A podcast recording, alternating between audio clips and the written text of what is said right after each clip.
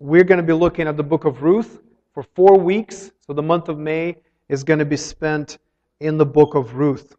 Uh, so hopefully, these notes and the structure will help you understand what this book is about. If you are new to the book, I think it's, it's going to be a great experience for you. It's a, it's a wonderful story.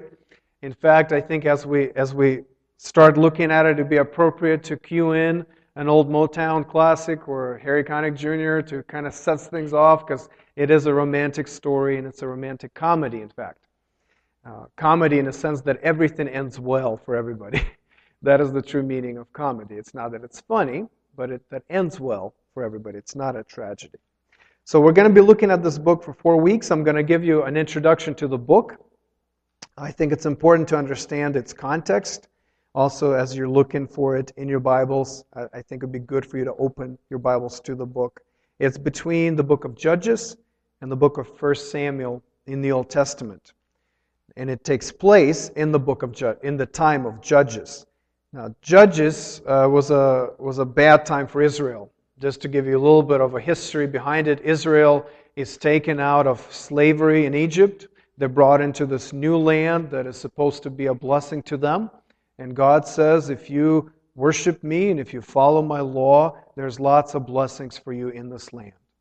But if you don't, I will discipline you to bring you back. So when you veer off, I'm going to bring you back. I'm going to do hard things in your life to bring you back to myself. And so Israel, for several hundred years during the time of the judges, is caught into in this cycle. They forget God. God sends a famine or sends an oppression where a foreign power takes over for for sometimes for several decades. People remember that God can help them, so they cry out to, the, to Him. He sends a deliverer, sends a leader called a judge, a military leader usually, who delivers God's people from oppression and occupation, and they return to the Lord only to repeat this cycle again, again, and again.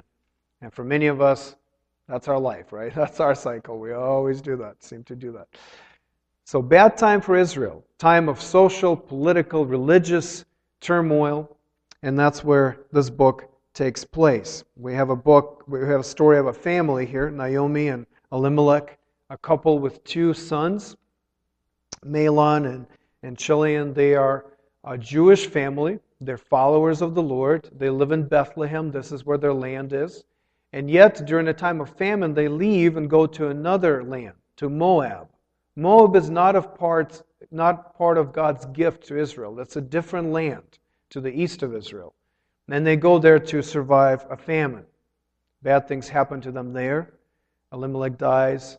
The two sons die, uh, but only after they, were, they got married to Moabite women, Ruth and Orpah. So that's the story of a return home.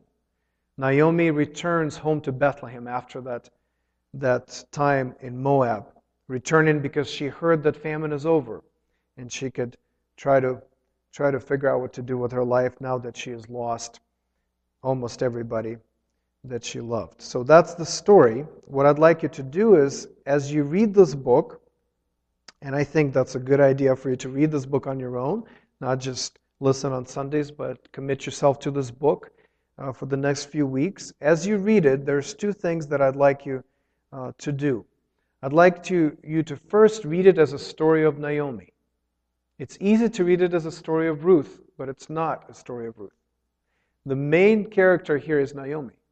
It's her arc, it's her transformation. Now, Ruth is very important, and we're going to talk a lot about Ruth, but it is essentially the story of Naomi. Naomi changes through the story. She starts out bitter and empty, and then ends up with a full heart and a full faith and a future. That's the arc. That's the transformation. That's what we're going to follow through in the next uh, three weeks, four weeks. Now, Ruth is, is very instrumental because it is Ruth's kindness that actually changes Naomi. So we'll see how God works through other people being kind to others. That's the point. So the theme of the book, if the main character is Naomi, the theme is kindness. It's people being kind to each other and through that showing the kindness of God to his people. As Ruth is being kind to Naomi, as Boaz is being kind to Ruth and Naomi, it's all rooted in God's grace or God's kindness or God's steadfast love for his people. So that's our plan. As you read it, read it as a story of Naomi who experiences kindness and is healed through it. There's four chapters, which makes it really easy to break it down for a preacher, so it'll be four sermons. There's four acts to the story, four parts, four movements to the story. Act 1, which is chapter 1, we'll be dealing with today. It takes place on the road as they return to Bethlehem, and that has to do with Ruth's kindness to Naomi. Act 2, which is chapter 2, will be next week in the field, and this is Boaz's kindness to Ruth. Act 3, chapter 3, takes place in the night. Ruth's kindness to Boaz. We'll see what that all means. Act 4, chapter 4, takes place at the gate, where the redemption is, uh, is enacted and the land is returned to Ruth's family. And that has to do with God kindness, God's kindness to his people. So, four chapters, four acts, one theme of kindness, one main character, Naomi. Let's get started with chapter 1 today. I'm going to read chapter 1 of Ruth, if you want to follow along and uh, see what we can learn from it.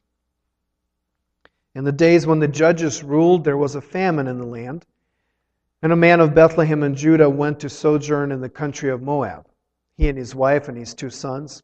The name of the man was Elimelech, and the name of his wife Naomi. And the names of his two sons were Mahlon and Chilion. They were Ephrathites from Bethlehem in Judah. They went into the country of Moab and remained there. But Elimelech, the husband of Naomi, died, and she was left with her two sons. These two Moabite wives, the name, the name of the one was Orpah, and the name of the other Ruth. They lived there about ten years, and both Mahlon and Chilion died, so that the woman was left without her two sons and her husband. Then she arose with her daughter, daughters in law and to return from the country of Moab, for she had heard in the fields of Moab that the Lord had visited his people and given them food. So she set out from the place where she was with her two daughters in law, and they went on the way to return to the land of Judah. But Naomi said to her two daughters in law, Go, return each of you to her mother's house. May the Lord deal kindly with you as you have dealt with the dead and with me. The Lord grant that you may find rest, each of you in the house of her husband.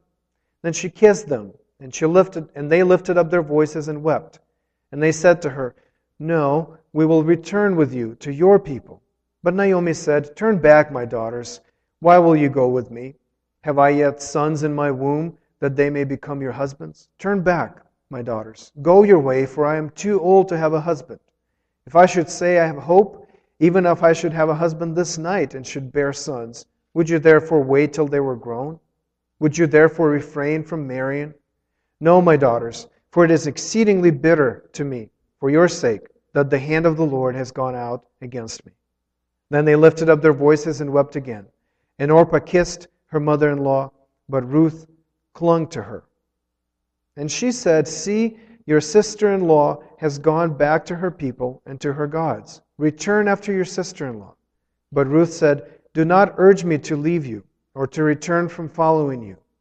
For where you go, I will go, and where you lodge, I will lodge. Your people shall be my people, and your God, my God. Where you die, I will die, and there will I be buried. May the Lord do so to me, and more also, if anything but death parts me from you. And when Naomi saw that she was determined to go with her, she said no more. So the two of them went on until they came to Bethlehem. And when they came to Bethlehem, the whole town was stirred because of them. And the women said, Is this Naomi? She said to them, Do not call me Naomi. Call me Mara, for the Almighty has dealt very bitterly with me. I went away full, and the Lord has brought me back empty. Why call me Naomi when the Lord has testified against me, and the Almighty has brought calamity upon me? So Naomi returned and Ruth the Moabite, her daughter in law, with her, who returned from the country of Moab. And they came to Bethlehem at the beginning of barley harvest. Well, that's the beginning of the story.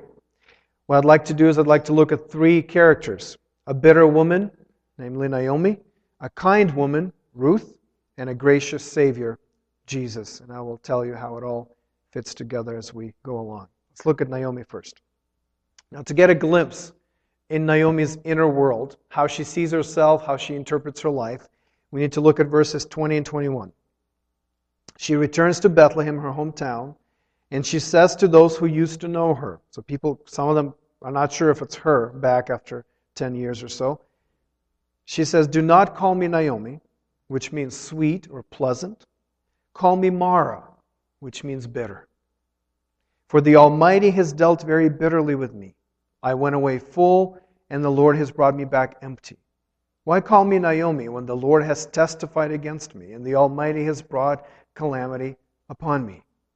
Man, what a, what a dark view of, of, of yourself. She's saying, I'm empty, bitter. The Lord is against me. There's nothing good in my life. She's saying, Don't call me Naomi because it's too good of a name for me. Call me Mara, which means bitter because that's how I feel, she's saying. Now, this is a woman who, who has no hope. Why? What happened? Well, we know part of what happened, right? Her husband died, her two sons died. That's a tremendous tragedy to go through. Yes, many people are bitter when they get through something like this. But there's other things going on in her life. It's not just that she lost her husband and her sons, she lost any hope for a future. Remember, this is a different culture and a different time. At this time, your children and your land were what, what provided a future for you. She has neither. Her children are dead, and her land, they had to sell it when they moved to Moab. They needed money to move. So now she has no land no children, no husband. There's nobody that will feed her, nobody who will give her any sort of hope for the future. She's saying, I left full because I left with my husband and I left with my, my sons. Now I'm coming back empty. There's a, there's a tremendous, uh, tremendous hopelessness and desperation here. I want you to feel it. You need to, you need to see where, where Naomi is, is coming from. Her situation is utterly hopeless. She came uh, to Bethlehem to nothing and with nothing. She's got, she's got nothing in her life. But it's not just what happened to her that's important, but how she interprets what happens to her. Who is she blaming for all her troubles? Have you noticed? Very clear. Who do you think she, she thinks is responsible for all her calamities, as she calls it? Who is that? Yeah, she's blaming God. She's absolutely blaming God for everything that happened in her life. She's saying it is God whose hand is against me. She's saying it is God who has testified against me. She's using legal language as if he is the opposing counsel. He, he is the, the prosecutor in her life who's finding her guilty and punishing her. She thinks it is God who, who sent a famine that, that kicked him out of the land. She thinks it's God who killed her children and killed her husband. She is absolutely bitter towards God. It's not just that she's bitter, she's bitter towards God Himself. And so this gives us a glimpse into how she sees God in general, into her theology, into her understanding of who God is. And two things are, are absolutely clear in her mind when she thinks about God. One, God is completely in control of everything that happens in her life. She does not see herself apart from what God is doing at all. She's seeing God involved in every part of her life, making all these decisions that affect her. That's number one. God is sovereign, He's in control, He rules. But two, God is cruel. God doesn't care for me. God makes all these decisions and He does all these things in my life, but He doesn't care for me. He's not kind to me. He's not loving to me. He doesn't care. He just does what He wants because He's God and who can stop Him, but He doesn't do it for me. Now, let me, let me encourage you to wrestle with this. Because you, quite possibly, might be in the very same spot that Naomi is. You look at your life and you say, Well, sure, I believe in God. He must exist. He must do things in my life. But he sure doesn't seem like he loves me. Look at all the things I've lost. Look at all the things that happened to me. How can my life be in any way reflective of his kindness, of his love for me? All he does is bad things. All he does is hurt me. And so, sure, you would be bitter. Why not? If God is really treating you that way, why would you not be bitter and disillusioned and disappointed in Him? Are you? I want you to be honest. You need, you need to be honest. Remember, this is a story of Naomi who starts there. She doesn't stay there. She will change and she will come to understand that God really is kind to her. And we'll deal with that as we go on in the book. But you need to start where she starts if you are to get better, if you are to find hope in a future. If you are bitter, you need to acknowledge that. You need to say, God, I am bitter. You don't really seem like you're kind and loving to me. Doesn't seem like you care. Why would you take this away from me? Why would you take this person away from me? Why would you break up this relationship? Why would you give me this disease? Why would you give me this disability? Or, you know, you have to think honestly about these things. You have to wrestle with that. If you are to get better, you need to wrestle with what you're feeling right now. And if you are bitter, acknowledge that you're bitter. Don't be afraid to acknowledge it to God as if He doesn't know. Of course, He knows. He cares. He wants you to say that. He wants you to pray like that and acknowledge it. And that's where Naomi is. She is bitter towards God. She is empty. She sees no hope and no future for herself. Now, if you are there, I'm going to press you on two points. These are important. These are true for Naomi, even though she doesn't see it. These are true for you. Two things as you wrestle with this. One, it is likely that, like Naomi, you might be blind to specific expressions of God kindness in your life, even now, so you assume that He is not kind at all. I am not saying that Naomi had no reason to feel what she felt. Of course she did. But there were other things in her life that she was utterly, completely blind to that God was doing. Let me show you what they are. When she says, I came back empty to Bethlehem, I came back with nothing. Is it true? No, it's not true. Who came with her? Ruth was with her. How do you think Ruth felt when Naomi says, I have nobody in this world who cares for me? Nobody loves me. Ruth is saying, You're, you're saying this to me. I'm right here.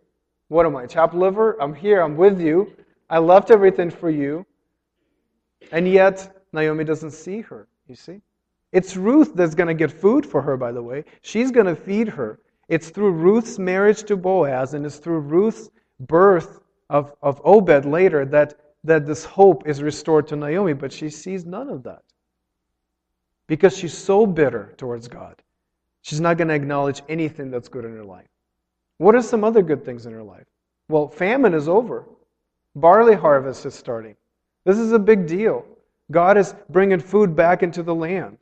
God's discipline is over, and so God is blessing now. She doesn't see that. She survived a famine, by the way.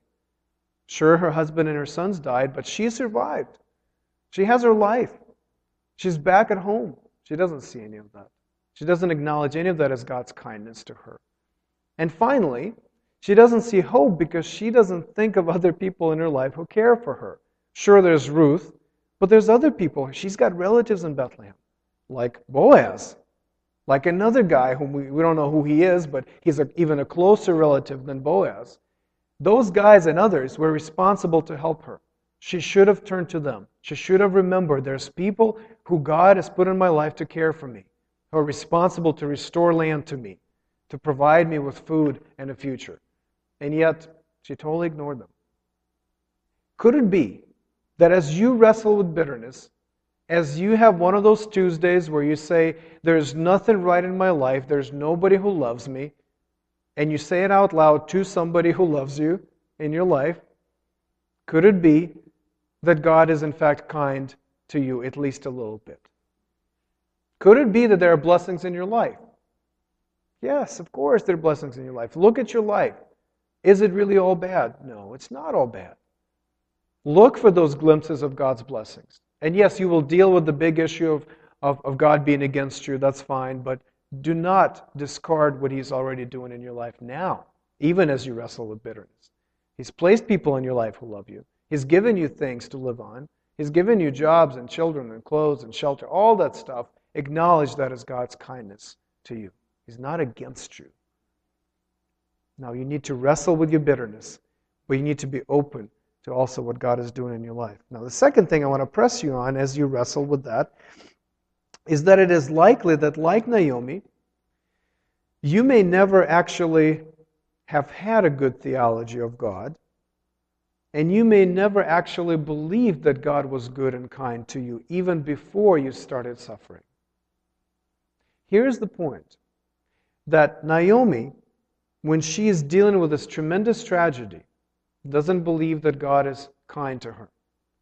I don't think she believed that God was kind to her even before that tragedy happened. Now, this is how I know. Because they left Bethlehem for Moab.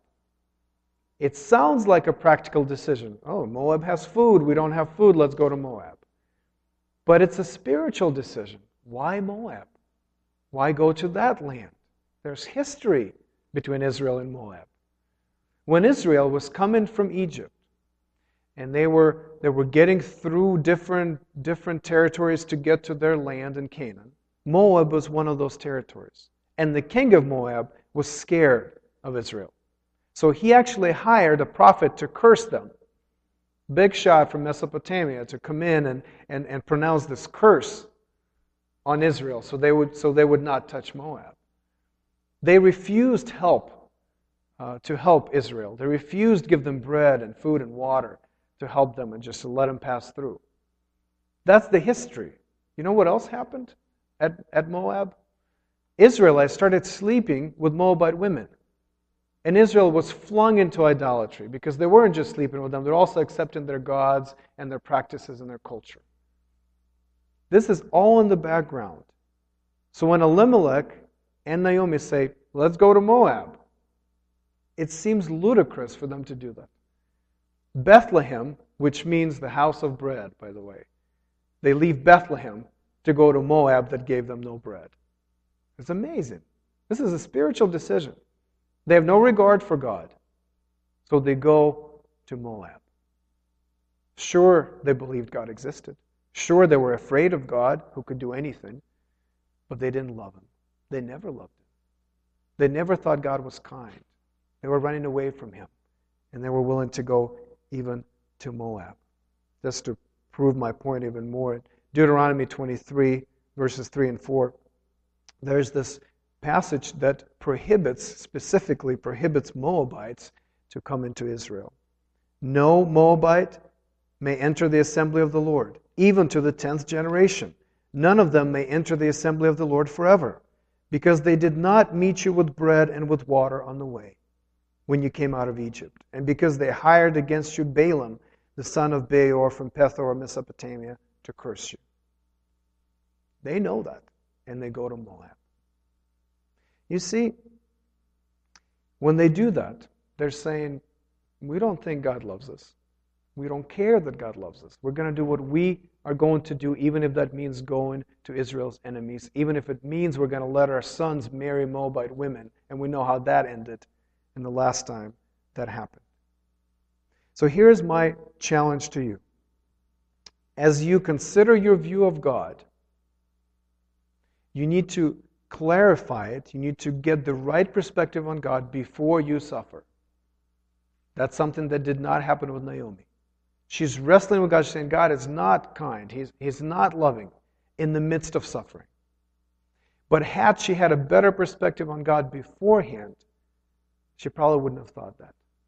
My experience is that people who have the right perspective on God, who believe that He is both powerful and loving together, powerful and loving, when suffering hits, in fact, they get closer to God.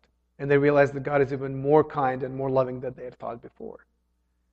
But those who never thought God was kind, when suffering comes, well, that's just a confirmation that He's not kind. That's just a confirmation He's cruel all along. This proves the point. So prepare to suffer by learning about the kindness of God now before you suffer. If you have children, teach your children to suffer well before they suffer. Give them this theology of God that acknowledges that He is both powerful and kind, and that He can be trusted even when those things happen later in life. And they will happen, of course, they will. We all suffer. But when you suffer, you fall back on what you know about God. And in the times of prosperity and, and certainty, you learn that God is kind. You learn that God is powerful. When suffering comes, you are ready. Well, that's Naomi. That's her experience. That's her theology. This is why she's bitter. This is why she's empty. This is why she's blind to God's blessings in her life. Now let's look at Ruth and her kindness to Naomi. Now you see, Ruth was used by God to heal this bitterness and emptiness in Naomi's life. And there's an arc, there's a story that will eventually get through all those elements to see exactly what happens to Naomi. But Ruth's kindness is used by God to help Naomi. Now you remember that Naomi had two daughters in law, right? Orpah and Ruth. Both were encouraged to go with her, or both could at least. One stayed, and Ruth went with Naomi. What's the difference? Why is it that one person's kindness happened and the other one was not kind to Naomi? Now remember, in that time, you know, both of those women were faced with, with a really important choice. There was no hope that they would marry anybody else from Naomi's family. Naomi could not produce any more children. She had no husband. She was old. And back in those days, that's what would happen. If a brother died, his brother would step in and marry his widow to propagate the line, to, to take care of his family. Now, in this case, there's no other brothers. There's only two. There's only two, and they're dead. There's no hope. She knows Naomi, she's not going to marry anybody. And so, what are they supposed to do? They're supposed to do what Orpah did stay home, go to your mom and dad, have them help you find a husband, have them help you arrange your future. What Orpah did was, was exactly what was expected to do. That's why Naomi is releasing them from that obligation. She's saying, Go, go to your, your, your father and mother's house. Go find husbands. May you find rest in your husband's house. She knows what's involved. And Orpah does that, and it is totally understandable. It totally makes sense. Now, of course, what, what is not in this text, and what some scholars tell you, that Orpah was going back to a very successful career in the media. Of course, you may have heard of the Orpah show on the Moabite Network, the very successful O, the Orpah magazine, and of course, the, the Hapro studios that, that you may be familiar with. I just got to tell you this, it did not go over well in the first service either. But, but it was so funny to me when I thought of that. I, I, I, I couldn't hold back. Ruth, on the other hand, did something utterly remarkable. What Ruth did was almost unimaginable. She forsook everything she had, any prospect of, of a future that she had in her own land, support of her family, support of her culture, possibility of marriage, possibility of prosperity, so that she could go with Naomi. This is amazing. Nobody does that. She said, I'm going to go to another land, to another culture. Why do people usually do that? For a better life. Not in her case. She knew that her life was going to be worse. She was going to be marginalized because she's a Moabite. Not just a foreigner, but a Moabite that's not even allowed to go to the temple. That's where she's going. She, she's going with this old woman who has, who has no prospect of a future herself. And yet she goes because she's kind to Naomi. This is amazing that she would do that. One um, commentator describes her choice in this way. He says, Ruth stands alone. She possesses nothing. No God has called her. No deity has promised her blessing. No human being has come to her aid. She lives and chooses without a support group, and she knows that the fruit of her decision may well be the emptiness of rejection, indeed of death. Consequently, not even Abraham's leap of faith surpasses this decision of Ruth's. And there's more. Not only has Ruth broken with family, country, and faith, but she has also reversed sexual allegiance. A young woman has committed herself to the life of an old woman rather than to the search for a husband. One female has chosen another female in a world where life depends on men. There's no more radical decision in all the memories of Israel. This, is high praise for that decision. I think this, this commentator is right. Abraham, remember, was making a similar decision, but he had a promise of God. Ruth has no specific promise from God. God is not telling her, You must go to this land where I will bless you. No, she just goes because of Naomi. The only thing she gains from this is God. That's the only advantage of going to Israel for her. Because that's where God is, that's where His people are. This is the land of His blessing.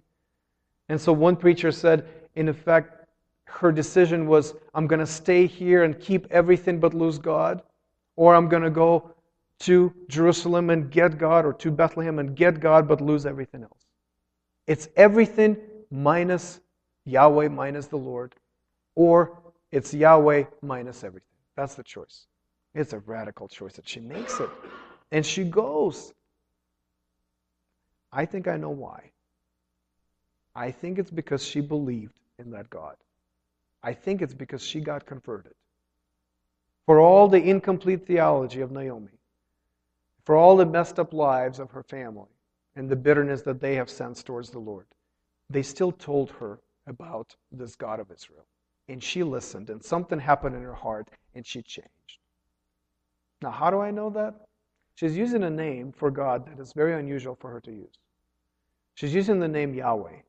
So when she says, May the Lord do so and more to me, when she says that, that word, the Lord, is not a generic word for God. It's a covenant name. She's saying, May Yahweh, this God of Israel, the God of Abraham and Isaac and Jacob, may this God be in my life, she's saying. And then Boaz, later on in, in uh, chapter 2, verse 12, recognizes her faith. He commends Ruth for her faith in the Lord. He says, The Lord repay you for what you have done, and a full reward be given to you by the Lord, the God of Israel, under whose wings you have come to take refuge. She has come to take refuge under the wings of Yahweh. And she was going to give up everything for him. It didn't matter that she was giving up her culture and her family and her faith that she had in her own deities back home. She gave it all up for God and to help Naomi. It's a decision like that, friends, that tells you and tells others if you really are converted, if you really follow the Lord. And we must be challenged by that. How many times have you seen believers those who profess to be Christians, who are involved in church, who come on Sundays and they go to prayer meetings, when the right romantic relationship comes about, they're gone just like that. When the right amount of fame comes into their life, they're gone just like that. When a career opportunity opens up, they're just gone. And everybody else says, Oh, oh, I think they didn't really believe. Because this is more important. And when that thing happened that is more important, they're gone. Sure, they believed in some sense, they added Jesus to their lives, they participated in religious activities, but it was, it was something to be added to their lives. It was something extra. It wasn't central. It wasn't why they lived. It wasn't the most important thing. And when the most important thing comes along, yeah, everything else goes away. Jesus is no longer important. So as you wrestle with your faith, as you look into your own heart and you say, okay, Am I truly converted? There's lots of questions you can ask yourself. One question is, what would I do in a decision like that? Now, you don't know until you have that decision. You can't plan for it. But you can tell where your heart leans. If you say, What if I had a choice between God and my health, and my family, and my job, whatever else you put in that category that is important to you? And I'm not saying that that's not important. But whatever it is, put it in that other category and say, if I had to choose one or the other, what would I choose? Where does your heart go? Does your heart cling to that? Or does your heart say, I will go where God leads me? Yes, I'm scared. Yes, I don't know how it's going to end. But He's better. He's more important to me. If I don't have Him, it doesn't matter what else I have. Please examine your heart. Don't be flippant about your faith. Don't just be superficial about it and call yourself a Christian without examining where your allegiance really is. Now, we must finish this sermon by looking at Jesus, a gracious Savior. When you read the rest of the book, you will see how Ruth's kindness helps restore hope for Naomi. And as you look at your life, I'm sure you have people in your own life who were kind to you who were loyal to you, who were good friends and are good friends to you, that, that caused you to get closer to God. I think most conversion stories, if not all conversion stories, involve another person. Somebody told you about Jesus. I think about my own life and I think, yeah, Eric and Barbara Hanson, that's who told me about Jesus. I became a Christian by God's grace, but God used them to share the gospel with me. They were friends, they were good friends, they were loyal, they were kind to me. God used them to change me, to heal me. And as I look at the rest of my life and all the big decisions I had to make, all the, the, big spiritual events in my life when I really understood something new, yeah, there's usually people around, there's usually friends who are speaking to me, that I'm speaking to, that I'm learning from. It's probably like that in your life, right? Are you a friend like that to someone else? Like Ruth? Who's saying, I'm going to be kind to you even though you are bitter and empty, but I'm going to be kind to you because, why?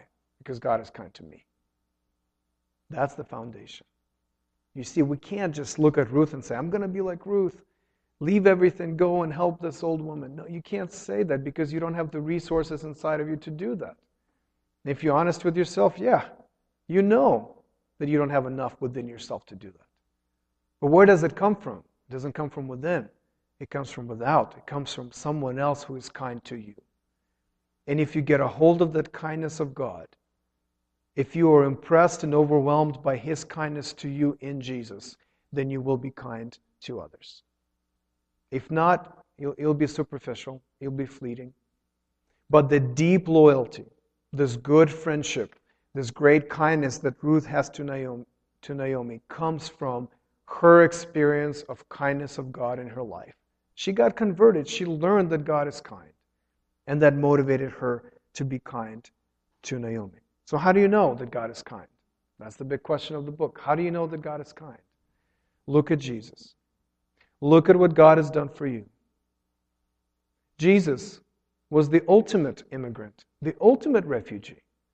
He gave up much more than Ruth gave up, and Ruth gave up a lot. But Jesus gave up much more, forsaking the security of his relationship with the Father, a harmonious, fulfilling relationship with God the heir of the universe forsakes it all. Why? To be kind to you, to be kind to me, to come and minister to us. That passage that, that Dave read at the call to worship that talks about Jesus emptying himself. Friends, this is how you get full through his emptiness. You see, Jesus came and he gave everything up, emptied himself, so that he can give everything that he's emptied himself from to you. And you can be full. Naomi could be full. There could be blessings in your life. Your faith could be restored. Your future could be bright because of Jesus. And if you think on that, no matter what else is going in your, going on in your life, it does not compare to what Jesus has done for you. What Jesus did decidedly proved to you that God is kind, that God is loving. Jesus came to live as a refugee in a foreign land where he was going to be marginalized and not just fearing assault like Ruth later in the book, but haven't been arrested and haven't been judged guilty for a crime he didn't commit, haven't been sentenced to death and haven't been put to death, in fact, for you.